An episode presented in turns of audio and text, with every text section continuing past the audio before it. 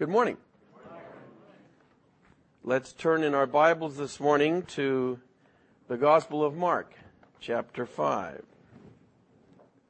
Continuing in our character studies, we're picking right up where Michael left off last week with the man of the Gadarenes. We'll be looking at Jairus and the woman who was healed. Mark chapter 5, beginning in verse 21. Now, when Jesus had crossed over again by boat to the other side, this is the Sea of Galilee, a great multitude gathered to him, and he was by the sea. And behold, one of the rulers of the synagogue came, Jairus by name, and when he saw him, he fell at his feet and begged him earnestly, saying, my little daughter lies at the point of death. Come and lay your hands on her that she may be healed and she will live. So Jesus went with him, and a great multitude followed him and thronged him. Now a certain woman had a flow of blood for twelve years, and had suffered many things from many physicians. She had spent all that she had and was no better, but rather grew worse. When she heard about Jesus, she came behind him in the crowd and touched his garment, for she said, If only I may touch his clothes, I shall be made well. Immediately, the fountain of her blood was dried up, and she felt in her body that she was healed of the affliction. And Jesus, immediately knowing in himself that power had gone out of him, turned around in the crowd and said, Who touched my clothes? But his disciples said to him, You see the multitude thronging you, and you say, Who touched me? And he looked around to see her who had done this thing. But the woman, fearing and trembling, knowing what had happened to her, came and fell down before him and told him the whole truth. And he said to her daughter, Your faith has made you well. Go in peace and be healed of your affliction. While he was still speaking, some came from the ruler of the synagogue's house who said, Your daughter is dead. Why trouble the teacher any further? As soon as Jesus heard the word that was spoken, he said to the ruler of the synagogue, Do not be afraid, only believe and he permitted no one to follow him except Peter, James, and John, the brother of James. Then he came to the house of the ruler of the synagogue and saw a tumult and those who wept and wailed loudly. When he came in, he said to them, Why make this commotion and weep? The child is not dead, but sleeping. And they ridiculed him. But when he had put them all outside, he took the father and the mother of the child and those who were with him and entered where the child was laying. Then he took the child by the hand and said to her, Talitha Kumi, which is translated, little girl, I say to you, arise. Immediately the girl arose and walked, for she was twelve years of age, and they were overcome with great amazement. But he commanded them strictly that no one should know it, and said that something should be given her to eat. We are going to uh, look at the subject this morning of learning to wait, which Jairus had to do. Learning to wait. We're all familiar with that dreaded place, the waiting room, right? Is there a more dull place in the world, do you think? You know, with its magazines on subjects you have no interest in, that were published three years ago. If there ever was a good article, it was torn out by someone. All the coupons are gone.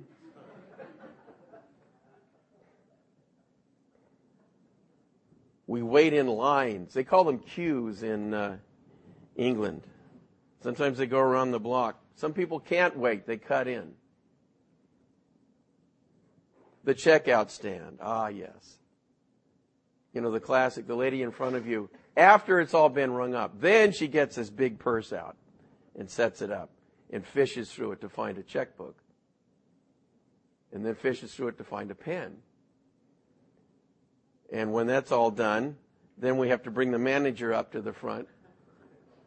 Who, if you drew an overhead map of the store, he probably is the, in the most remote corner from the counter. We could tell stories, I'm sure, all about waiting, but I think I have one to top them all. This actually happened last year at the toll plaza in, at the San Mateo Bridge. Yeah. I have witnesses to confirm this. Uh, it was a fairly busy day. You know, the cars were going through a little wait, and then you move up a little bit, a little wait, you move up, right? And then suddenly the car that's in front of us, uh, the lady's just sitting there. She's fumbling or doing something. We find out several minutes later that she had written a check. I'm not kidding. She hands it to the guy, and every step along the way takes about five minutes. He, he looks at it, and it's like he's never seen something like this before. And I don't know what he called someone or something. She must have been the daughter of the owner of the bridge or something because it was okay. And he, he, he, he was going to take his sweet time because he did not like this.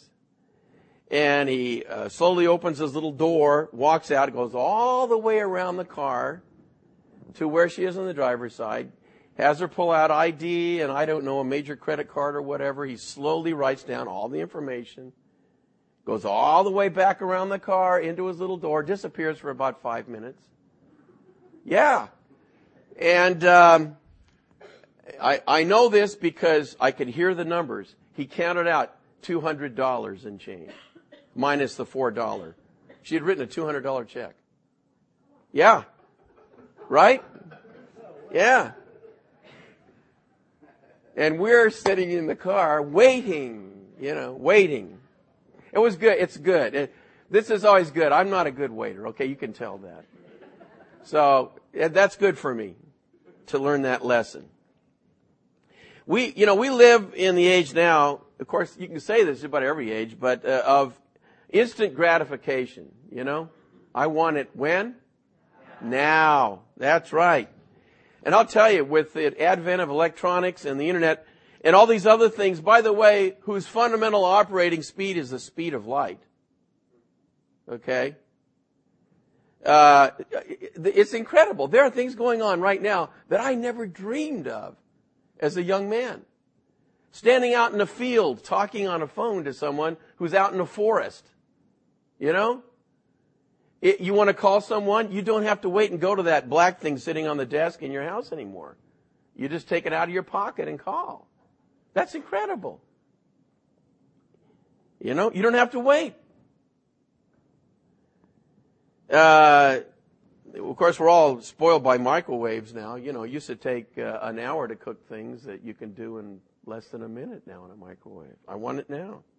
Movies on demand. You know, when I was a kid, You'd wait for weeks for some great movie to come out, and then you'd go to the theater, either the drive-in or inside, and you better enjoy it while you can because once it's gone, that's it. You don't see it again. It's gone. You know. Now they're digging through those vaults with all those tin cans with the movies in them, cleaning them up. And you just go buy what's called a DVD. You watch it whenever you want. You can stop frame. You can fast forward. You can you can back up. That's incredible. Now, you don't have to wait. Online shopping. Wow. Don't, you don't have to get in your car and, you know, see if any store has what you want. You just Google it or eBay it, right? And then you, you compare prices. And if you're not sure, you do, you check the reviews, you know, to see which is the best one. News facts, history, encyclopedias, books, and newspapers are becoming passe. That's incredible. You, you know, you want the news? You don't have to wait until 6 or 11. You just turn it on CNN on your computer. Right now, as it happens. Google. When they first came out, you know, you can find out anything right now. But then they added the feature of as you were typing, the phrase was filled out. And of course you all know, or I suppose everybody here is hip with the electronic age. Last week they added the feature that it actually brings the matches up now as you type. The page is filled out as you type. Instant gratification, you know, now, now, now, now. It's in, uh, you know, it's going to be interesting to see what this generation is going to be like when they start taking over the country. You know, if they have to wait more than five minutes, they'll go crazy. waiting. It's, it's, waiting is a thing of the past. But when it comes to the Lord, waiting is still the right thing. Okay, that's never going to get passe. And I don't know about you, but I need to learn to wait on Him. Learning to wait on Jesus. Why do we have to wait? Well, I can think of at least seven things. First of all, it develops patience. I need patience. I don't know about you. And waiting is a great thing to help develop that. It strengthens our faith. You know? Sometimes we're just not ready for whatever it is we think we need. Sometimes we don't need it now, even though we think we do. Uh, often he is, has other plans. He's going to provide something different. And if that's the case, it's always better. Sometimes um, he's going to do it in such a way that's going to bring him more glory. If we let him. Finally, probably this is the biggest one. It reminds us that he is the Lord and not me. So, here we are with Jairus, the synagogue ruler. And uh, he comes up, and you can see the guy is just distraught, and, and we can understand that. We learn from the other uh, gospel accounts this is his only daughter, 12 years old, and she's dying. She really is. Uh, and, and that's why they couldn't bring her. You know, she's in such a state that he has, so he, already he has to wait. You know, he can't bring his daughter to the ER here. He has to come talk to Jesus, and then bring Jesus back, you know?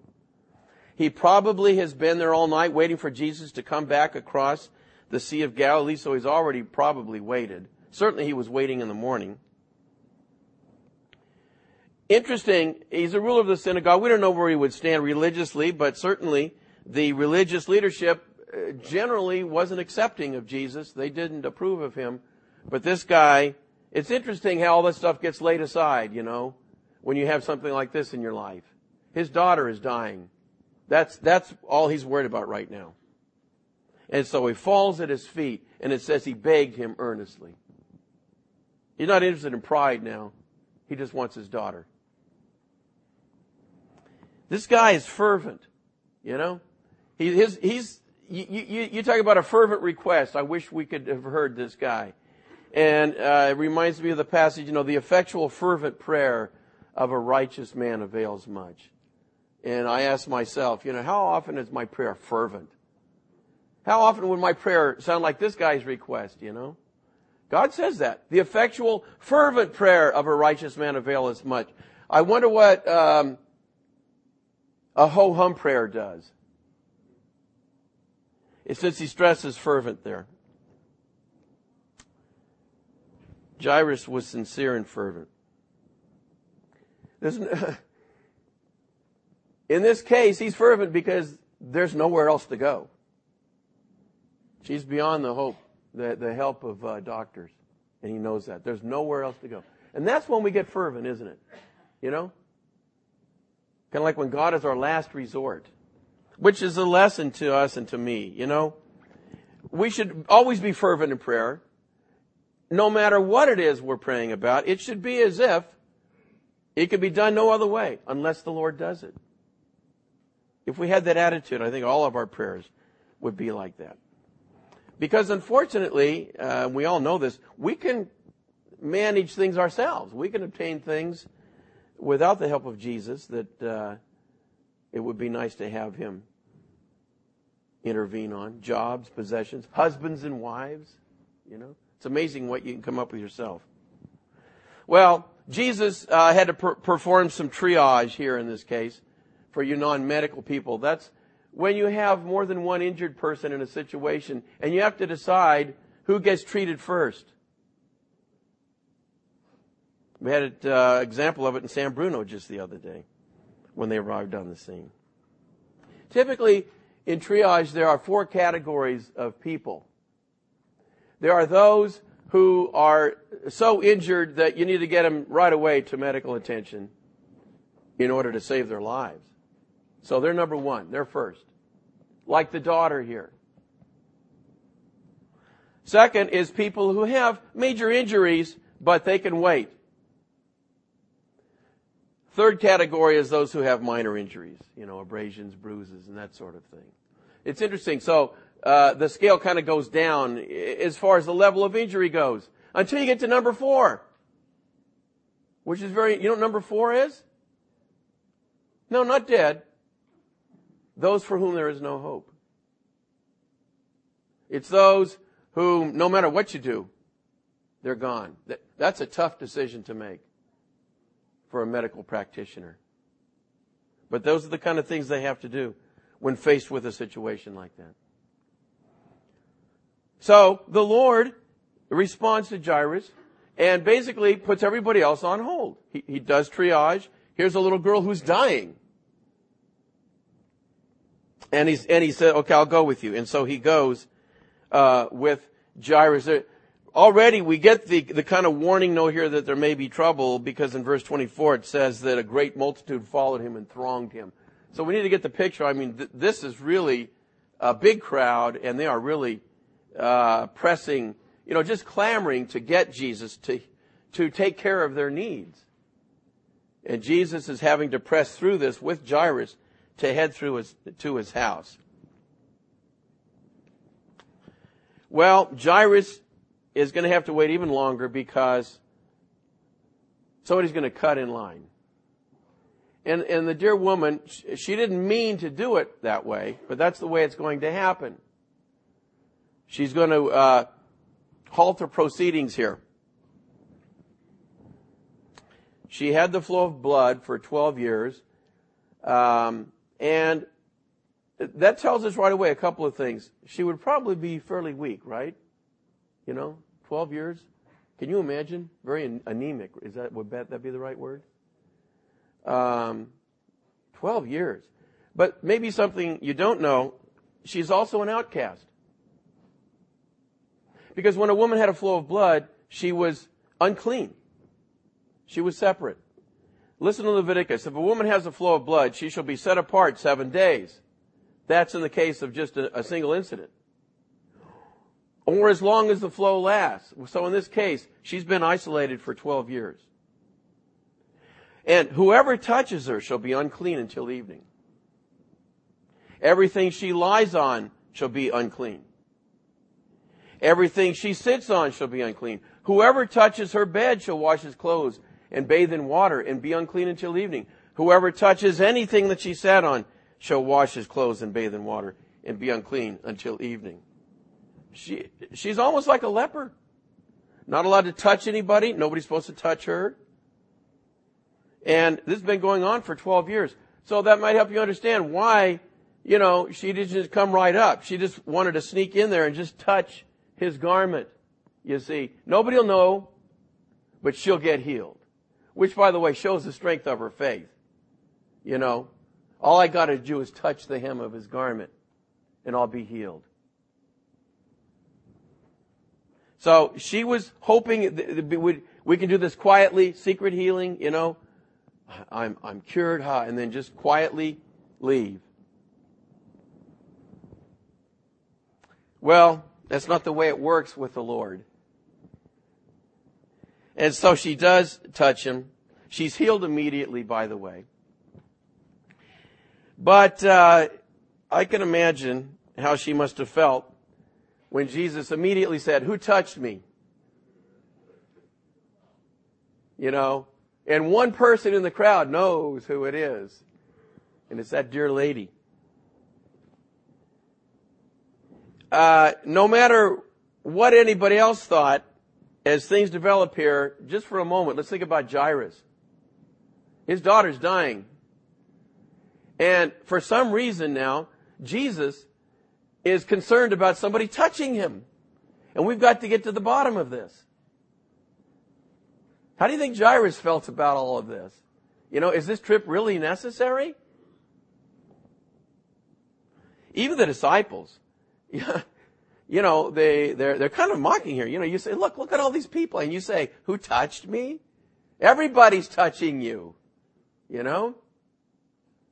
Well, of course, the Lord is, uh, his, his ways are above our ways. He didn't just mean physically touch. She touched him in a way that he healed her through that touch. That's what he was talking about. She really touched him. And so in verse 32, when it says uh, he looked around, it doesn't mean he's trying to find information. He knew who it was. In fact, it says uh, he looked around to see her who had uh, done this thing. He knew who it was.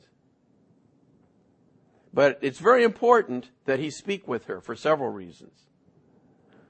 Um, first of all, it's very important that she understands it wasn't the clothing that healed her, it was Jesus. Okay? You say, well, what's the big deal there? Well, it's very important. Uh, imagine if she'd gone home and said, you know, man, I got healed and all I did was have to touch his garment. His garment has magical powers. You understand? You, th- you don't think we're like that? Uh huh.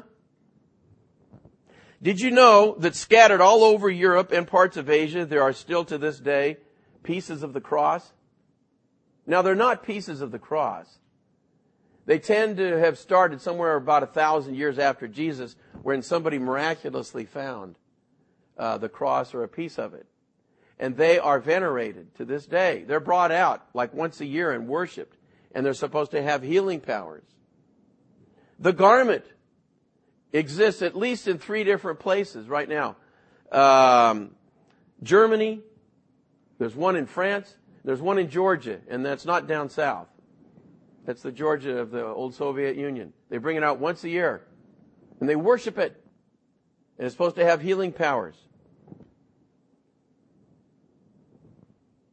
So it's very important that the Lord gets her to understand it was He was the one that healed her, not, not the not the robe, not the garment. Next, he wants to make it plain to her that it was her faith, not just touching. Okay, not just the physical touching, but she believed in Jesus. That's the important thing, and she needs to understand that. Also, it would be good for her to make a, a public declaration. Don't you think? You know? Instead of sneaking away, come on, you know? Here's your first chance to witness to what the Lord has done. And finally, uh, it gives him a chance to assure her and confirm to her that indeed uh, she's been healed by him. So he does all of those things, and she went away assured and understanding as well. well. What about Jairus all that time? I have a feeling he's getting antsy. You know, uh, he's probably here. We are standing dealing with this woman. My daughter's dying, and every moment is precious. Why are we doing this? We shouldn't be waiting. Has Jesus forgotten? Does he even care? You know, it's remarkable to me that Jesus actually got asked that question twice.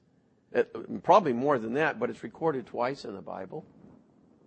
You know, with Mary and Martha at the house of Lazarus, Mary was sitting at the feet of Jesus, and, and Martha addresses these words to Jesus Do you not care? You know, that I'm doing all the work and so on. Imagine asking Jesus that question. Do you, don't you care? In fact, uh, look back. Uh, you may not even have to turn the page. Mark 4, verse 38.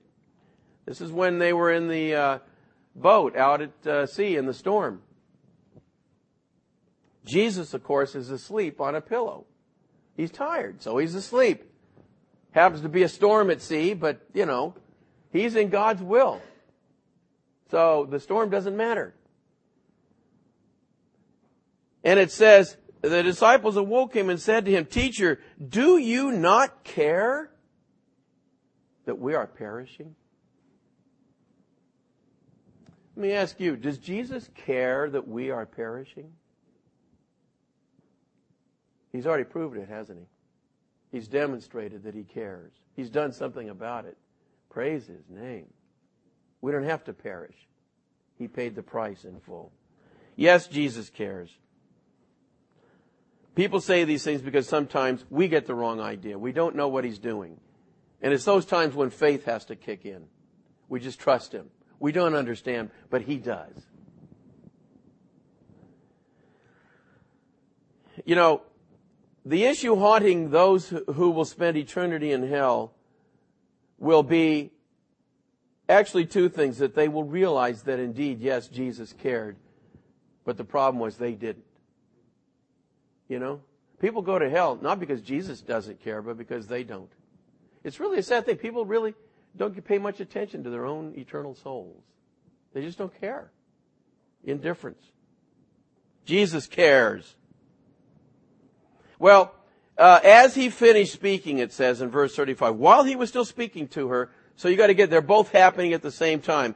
As he's saying these consoling words to the woman and saying, go in peace and so on, uh, you can just see Jairus because he's gonna recognize who's making their way through the crowd. They're coming from his house. And he, he knows what they're coming for. There, be, there could only be one reason. And sure enough, they utter those four dreaded words. Your daughter is dead. Oh man. How that must have cut his heart like a knife, you know? And uh, everything else is blocked out. Your daughter is dead. My daughter is gone. No hope. Past help. And so they say, look, there's no need to trouble the master anymore. That is Jesus. They gave up on Jesus. Do we ever do that? Do we ever give up on Jesus?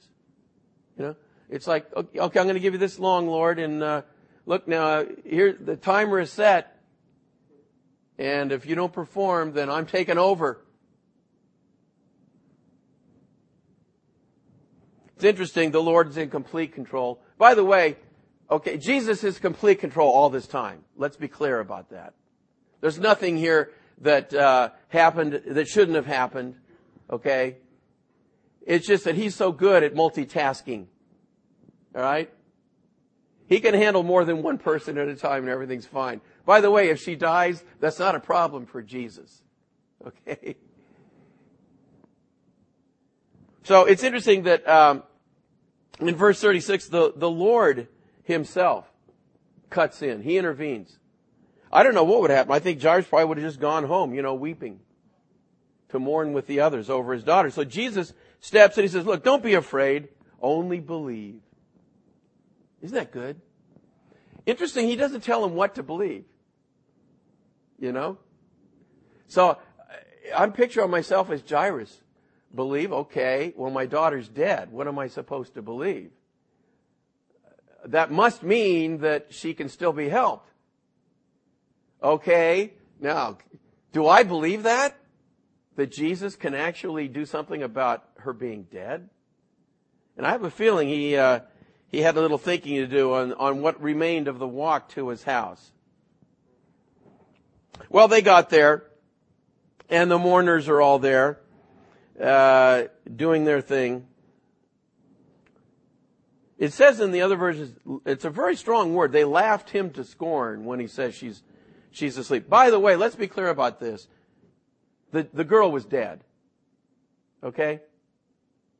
Jesus said, she's asleep. What he means is, I'm going to wake her up from death. He said the same thing about Lazarus. He said he's, he's sleeping. And the disciples said, oh, well, if he's sleeping, that's probably good. You know, when you're sick, it's good that you sleep. And they didn't get it. And so he explained to them, he said very plainly, no, Lazarus is dead but he used that expression because he wasn't going to stay dead. And it's the same thing here. She's dead. So they're sarcastic. I mean, they, it's a strong word for laugh. It's literally, literally laughing to scorn. So he puts them out and is just there with the, the two parents and uh, the three disciples. And uh, I love this. Um, little girl, I say to you, arise. I, it would be so tender, you know. It's like time to get up, honey. You know? She's dead. Like, it's like time to get up from your nap. You know? the tender touch of the Lord. He, he had said earlier to the woman, daughter. He called her daughter. Beautiful. So, uh, I'll tell you, if Jesus commands you to do something, even if you're dead, you can't help but obey. And so when he said, get up, guess what? That's exactly what she did. And we talk about this like it's an ordinary thing. Let me tell you, it's not. If you've been around people that are, that are dead, you could yell at them and, and command them all you want, and they're not moving. But when Jesus said those words, this dead girl came back to life and sat up. Wow. No wonder uh, they were filled with amazement. It says they were overcome with great amazement. No kidding. The bottom line is here, when we look back on the whole episode, she was healed, and the parents had their daughter healthy back in their arms again because of Jesus. It, it went a little differently than they had planned. She died in the process. But really, if you think about it, um, she she had been uh, delivered by a greater deliverance. There was a greater miracle, and Jesus got greater glory through what had happened. You see, and we have to allow for that. Sometimes that's why the Lord allows suffering and trials to increase so that he can receive greater glory. And that's what happened here. Yes, Jairus suffered some more. His mother did. But in the long run, the Lord received greater glory. And their faith was much more greatly strengthened as a result. Now, we have to be careful because sometimes when the trial gets stronger, he doesn't always get greater glory through a greater deliverance. Sometimes he gets greater glory from our greater faith. A good example of that is Job. First, he lost everything he had, all of his family except for his wife. And he said, Naked I came from my mother's womb, and naked I shall return. The Lord gave, and the Lord has taken away. Blessed be the name of the Lord. Man, does that ever glorify God or what? But then, it got worse. And he, and he had boils from head to foot. We cannot imagine how this guy was suffering now at that point. Can you imagine? You know what a boil is like? Can you imagine having it from head to foot? Oh man. And his wife, as an outside observer, said, look, I don't know what's going on, but you need to just curse God and die. And Job takes that greater affliction and gives more glory to God in a tougher situation by saying, shall we receive good from the Lord, but not evil? Isn't that good? In other words, whatever the Lord sends my way, if it's from Him, then it's a good thing. That's great. The words, the second set of words are immortal, even more so because of Job's condition at the time. well, Jesus was going to restore Jairus' daughter all along. Okay? And it was never out of his control. But not the way Jairus expected. And so along the way, Jairus and his wife probably learned patience. His faith was strengthened. He was actually provided something different and better in a way. He had his wife, his daughter delivered from the dead. It brought the Lord greater glory and it reminded him that Jesus is Lord. It says in Psalm 84, um, no good thing will he withhold from us. That's a promise. Now think about that. It says he will withhold no good thing. Man, isn't that great? So, you know, I think sometimes we get concerned, uh-oh, I'm going to miss out on something, you know? Well, if it turns out that you missed out on blah, well, that's, then it couldn't have been a good thing. Because that verse says he doesn't withhold any good thing. You can go to the bank on that. He doesn't withhold any good thing. I know the thoughts that I think toward you, says the Lord, thoughts of peace and not of evil, to give you a future and a hope. I like the way he says that. The Lord talks in, in marvelous ways. He says, I know the thoughts I think toward you. In other words, you don't. You know, I know my thoughts and they're good. And they're going to come to a good end. Maybe not right away. You may not see it, but that's okay. You don't need to. That's my department. It's going to turn out great. Trust me. That's what he's saying there. I know. You're not in a position to advise or judge. I am. As, as Paul put it, who has known the mind of the Lord or who has been his counselor? You ever counsel the Lord? Has ever asked advice from you? We picture life like the stock market, you know? You gotta get in now or it's too late. Right? Now. We use that as a disguise really to hide the two-year-old in us. I want it now. That's all it is. you ever uh, see or, or, been to a, a, a, rally? You know, where you always have the the main uh, um, the the chant leader with a bullhorn or a mic, and he says, "What do we want?" And people say, "Blah," whatever it is. They, you know, they're rallying about. And then he says, "When do we want it?" And what do they say? Yeah. yeah. And they repeat that over and over again. What do we want? Blah. When do we want it? Now. You know, Jairus would have preferred Jesus to explain first. You know, it, when he first met him, Jesus, he would have loved Jesus to say, okay, now listen, Jairus, um, first there's going to be a delay here. There's a woman that's going to be healed and I'm going to have to deal with her, but don't worry about it.